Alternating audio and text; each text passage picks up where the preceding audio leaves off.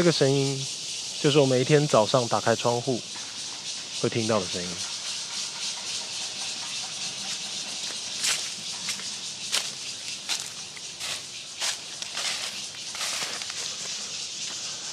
我觉得住在山边真的还是不错的。好，虽然说远远的有人在施工，呵呵，不过我觉得还可以啊。我觉得这种感觉很特别，就像是之前讲的那种人的集体潜意识吧。我们只要看到这种绿色的山林啊，那整个人心情就会变得蛮好的。对，所以我觉得蛮喜欢自己现在住的地方。那今天呢比较特别，因为今天想要到户外来录新的这一集。不过当然啦、啊，要克服很多问题，例如说录音设备啊，然后也不知道说这个录起来的效果怎么样。但是因为之前就一直有在想哦，就是说，因为大家录这个 podcast 几乎都是在录音间嘛，或是在像我在自己的房间里面，那它自然会有一种私密感。可是我自己就有在想说，这种私密感有没有可能建立在户外？就是说，其实大家的耳朵是可以跟着我，就是去呃世界各地吗？就是跟着我走来走去。也许它可以在车上、在山上、在海边等等。那当然就是要克服的就是这种录音的这个音质的问题嘛。那目前想说，如果可以先以内容为主，然后以及先以这个机动性为主，就是说我把这个门槛啊放得越低越好。那也许我在做这件事情的这个过程就不会觉得这么的困难，那我就动力会比较大一点。所以今天呢，就先用手机来把这个声音给录起来。虽然说不知道这个效果会怎么样。那如果大家有听到这一集，就表示我认为应该还可以。那如果大家没听到，哎，就没听到，表示我觉得不好，就把它删了。好，所以今天啊，我就带着我自己想要分享的东西呢，在这个早上，现在大概九点多，我就到家里的附近走一走。我家住在一个山脚下，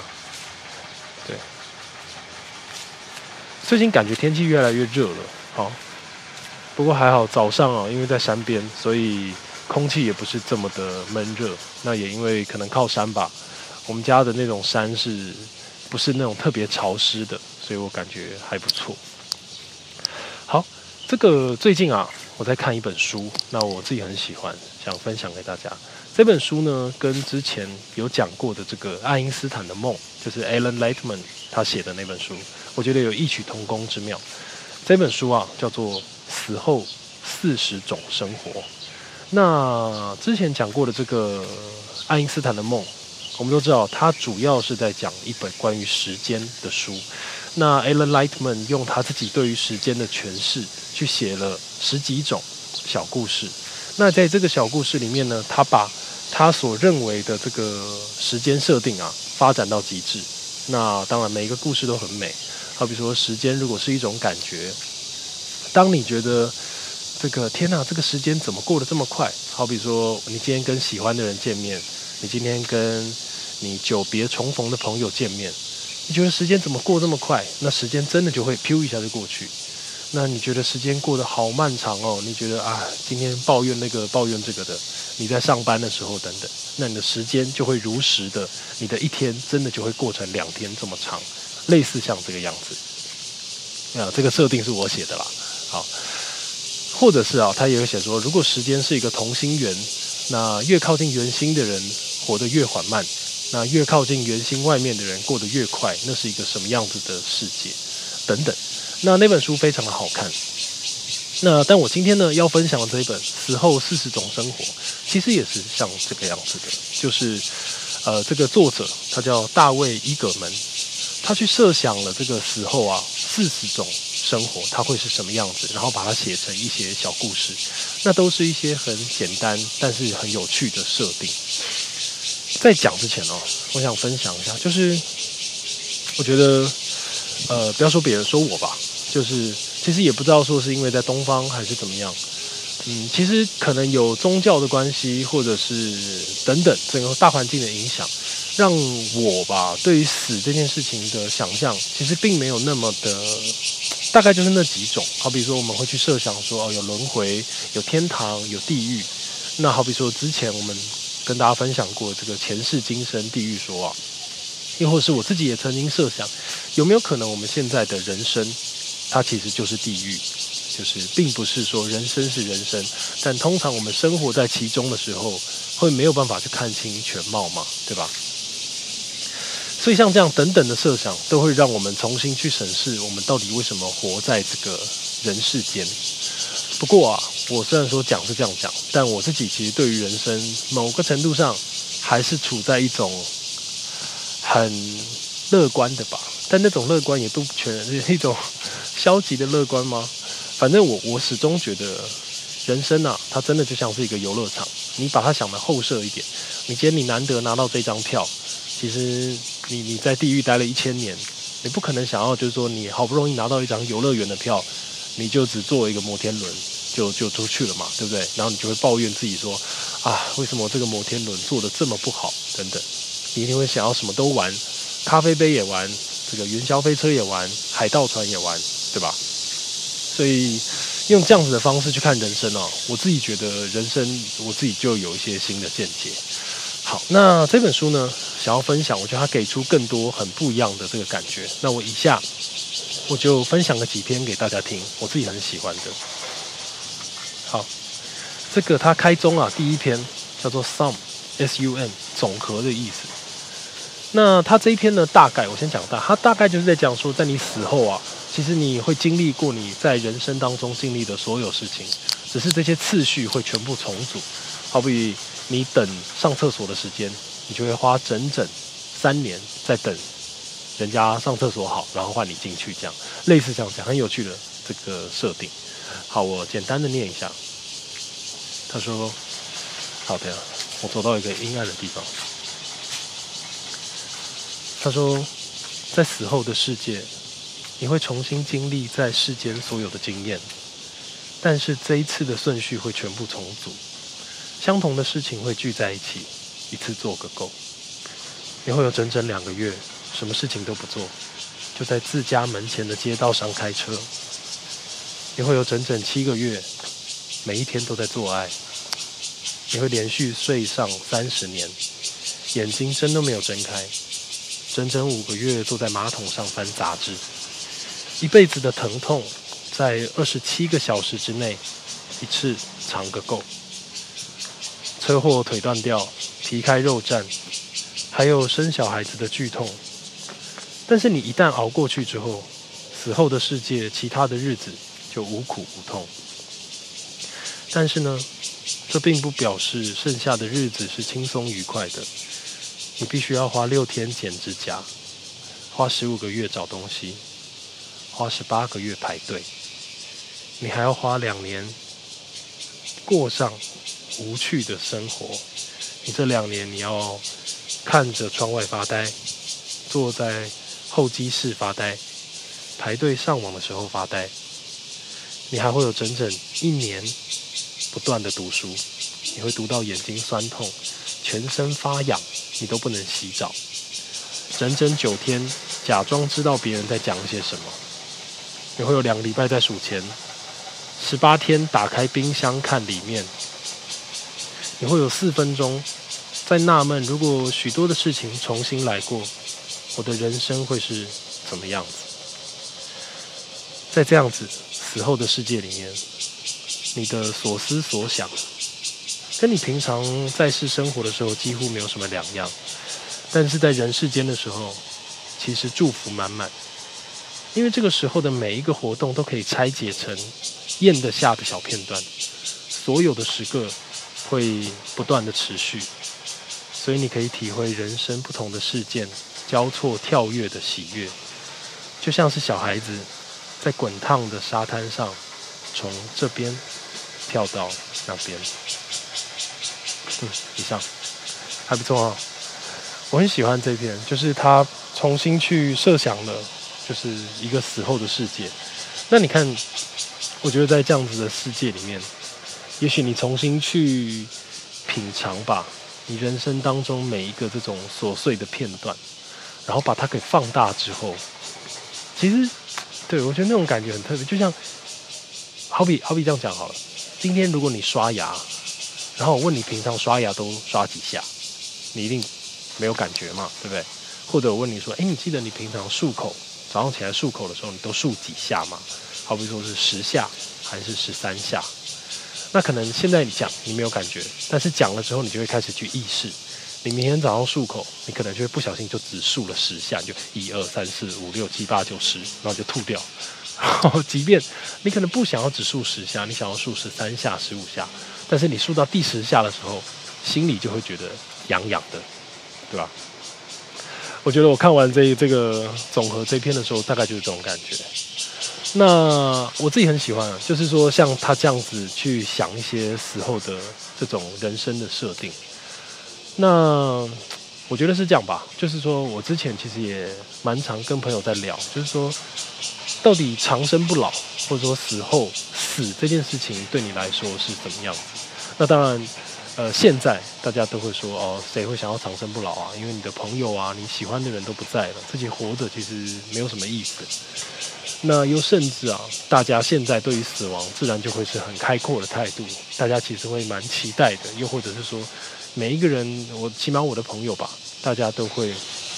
因为有死亡这件事情的存在，所以大家就会去更珍惜现在的人生。甚至我很多朋友都会说什么啊，我活到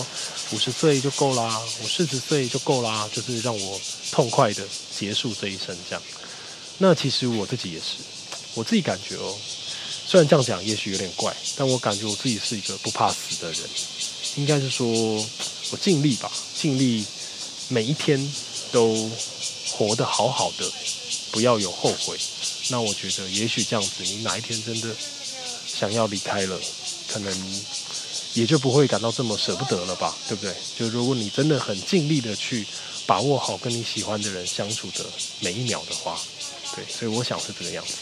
那这本书里面呢，有一篇啊，也是在讲类似的事情，它是在讲长生不老。如果今天这个长生不老不是只有你一个人，是全世界的每一个人都长生不老，那那个世界会是怎么样子呢？好，那这个很有趣哦。这篇因为比较长，所以我就挑这个中间大家都开始长生不老之后来念。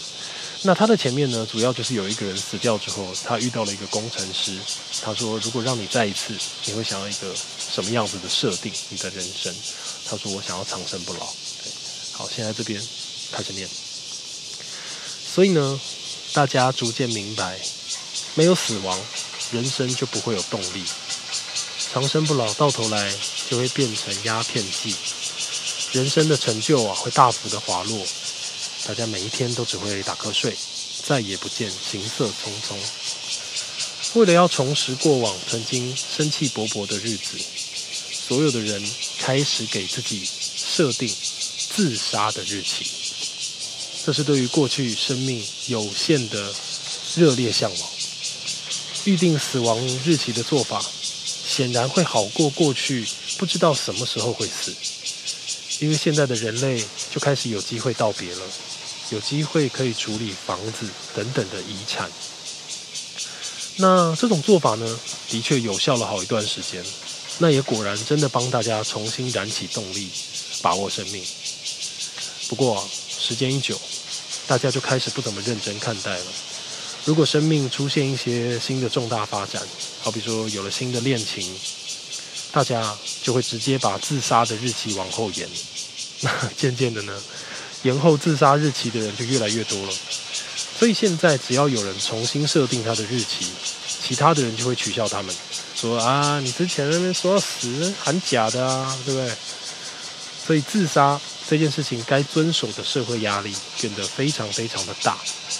那终于在这套制度被滥用了多年之后，政府就开始立法，明文规定不准更动自杀的期限。最后呢，让人感激的是，不只是生命变有限了，而且你的大限之日如果可以突如其来，那么人类就会更有动力去珍惜当下。所以大家不会给自己设定明确的死亡时间，而是设定一个可能会死亡的期间。那透过这种新的制度哦，你的朋友就会帮你举办惊喜派对。这种派对呢，就像是生日派对一样，不过它呢是死亡派对。在这种派对当中哦，朋友会突然从沙发后面跳出来，帮你了结你的生命。但因为我们不知道什么时候朋友会帮自己举办死亡派对，所以以往那种把握当下、及时行乐、及时行乐的人生态度又回来了。不过不幸的是哦，在死亡立法的保护之下，又开始有人利用惊喜派对来结束仇人的性命。好，以上。后面啊，大概就是也是在讲整个故事的结束，但但重点就是在这里。哎，刚有个阿伯骑车过去了，想必大家都听到了。这个就是在户外录音的优点跟缺点之一。好，我把它当作是优点。好，所以这一篇呢，我也很喜欢，就是当所有的人开始都可以长生不老之后，会发生什么事情？对啊，所以你看，其实我觉得，呃，一件事情吧，它有了期限，或者是说一个事情它有了框架之后，我其实才觉得人生啊才会获得更大的自由。那我其实一直都是这样相信，就好比说之前讲的，我觉得有时候对于世间的一些事物，你必须要优雅的拒绝，给自己一些，你可以说是框架，你也可以说是保护的空间。那我觉得人生才会获得更大更大的自由，就是因为在现在哦，我觉得这种很快速的世代里面，世界会很自然的希望你什么都接受，不管是像广告啊，或是等等，希望你消费，希望你买。但是有时候你必须还是要更清楚知道你自己内心想要的是什么吧。那在那样子的状态里面，你把自己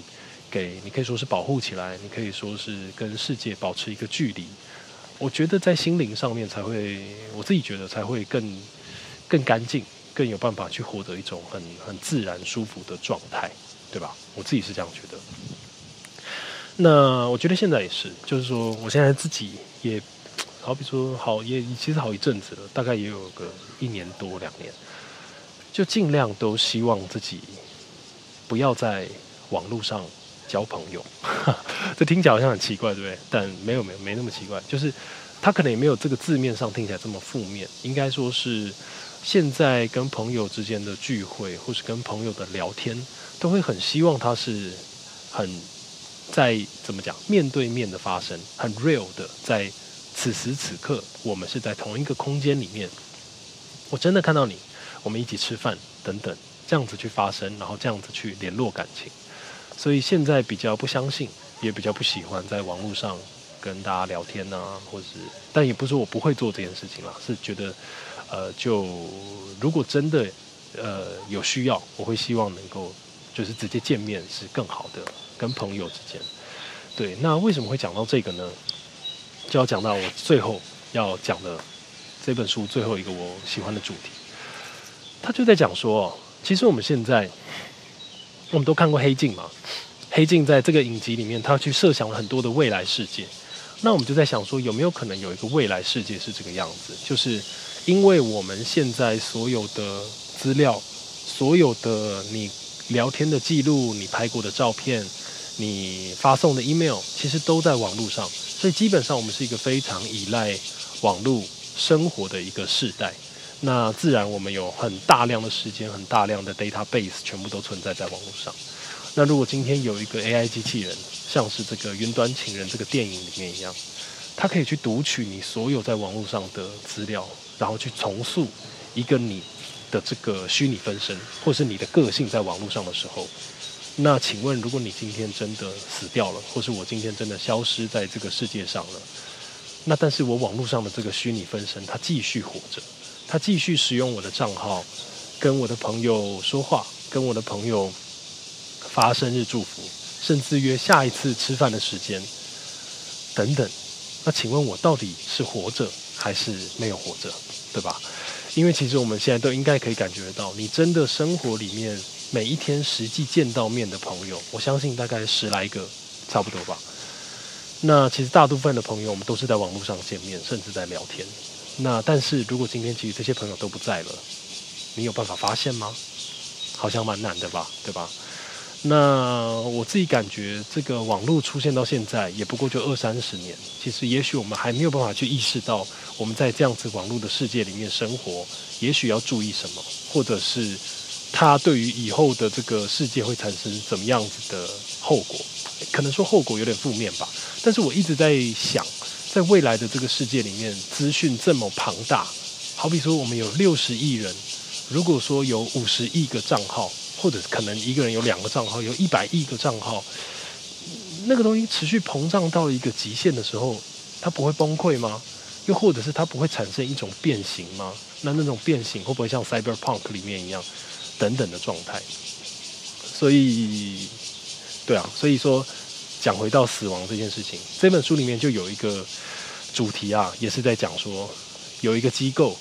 它可以帮你去设定你死亡的时间。那你进去，你可以去选择你死后的世界，因为它会帮你把你的意识都给保留下来。那你可以选择你死后的世界是一个怎么样的世界，例如说是一个很纯净的大自然的环境，或者是你想要进入到一个很刺激的那种 cyberpunk 的世界里面，每天坐着飞车，然后身旁有一堆美女，每一堆肌肉男，然后每一天喝酒，尽情的狂欢，纸醉金迷等等。那你只要进到那个机构，在选定的日期，把你的意识给保留下来，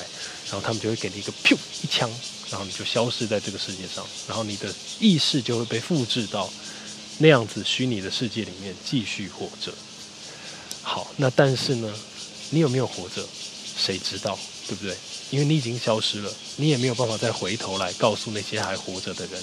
说这个功能是不是真的有用。那在这样子的状态里面，什么样子的存在才算是真的存在呢？对啊，那又或是像我刚讲的，如果今天我走了，但是我的虚拟分身继续的活着，那他是真的我吗？还是他其实并不是我？对啊，黑镜里面有一集是这样讲，就是那个他未来啊，就是创造出一个你自己意识的分身，然后会去帮你打理家里所有的家务事，帮你扫地，帮你洗碗，帮你洗衣服等等。可是好，那就讨论这样子的世界，那那个虚拟的管家，也就是你哦，你复制出来的你的分身，他是一个有人权的人吗？他每一天都在做苦工，都在洗衣服、洗碗、做饭，那请问你算是在虐待他吗？可是他是分身啊，可是他也是你啊，对不对？所以我不知道，我觉得，对啊，在网络发展出来之后，我觉得它它自然就会产生出像这样子的问题吧，以及这种让我们可以去思考的状态。对，所以，嗯，当然这一些事情哦，我个人觉得我自己现在当然也没有答案，不过也许大家都可以讨论，就是说在这样的生死的状态里面，我们到底要用一个什么样子的状态继续活着，又或者说继续面对现在这个这么快速的世界，对吧？那我自己始终还是相信，我觉得保持一点距离，活在当下，尽情的去享受你喜欢的事情，你喜欢的东西，我觉得它，嗯，也许不一定能说是最好的办法，但我觉得对我来说，它会是最快乐的办法，对吧？好啦，以上就是今天要跟大家分享的内容。哇，成功的第一次在户外录完我的这个户外第一集。好，那分享给大家死后的四十种生活，死后四十种生活，大卫伊葛门所写的。好啦，以上呢就是今天要分享的。那这是当选手练习时间，我是张人。好，我要去吃早餐了，我肚子好饿。我上一集结尾也是要吃东西。好啦，那祝大家有一个美好的一天，就这样啦，下次见，拜拜。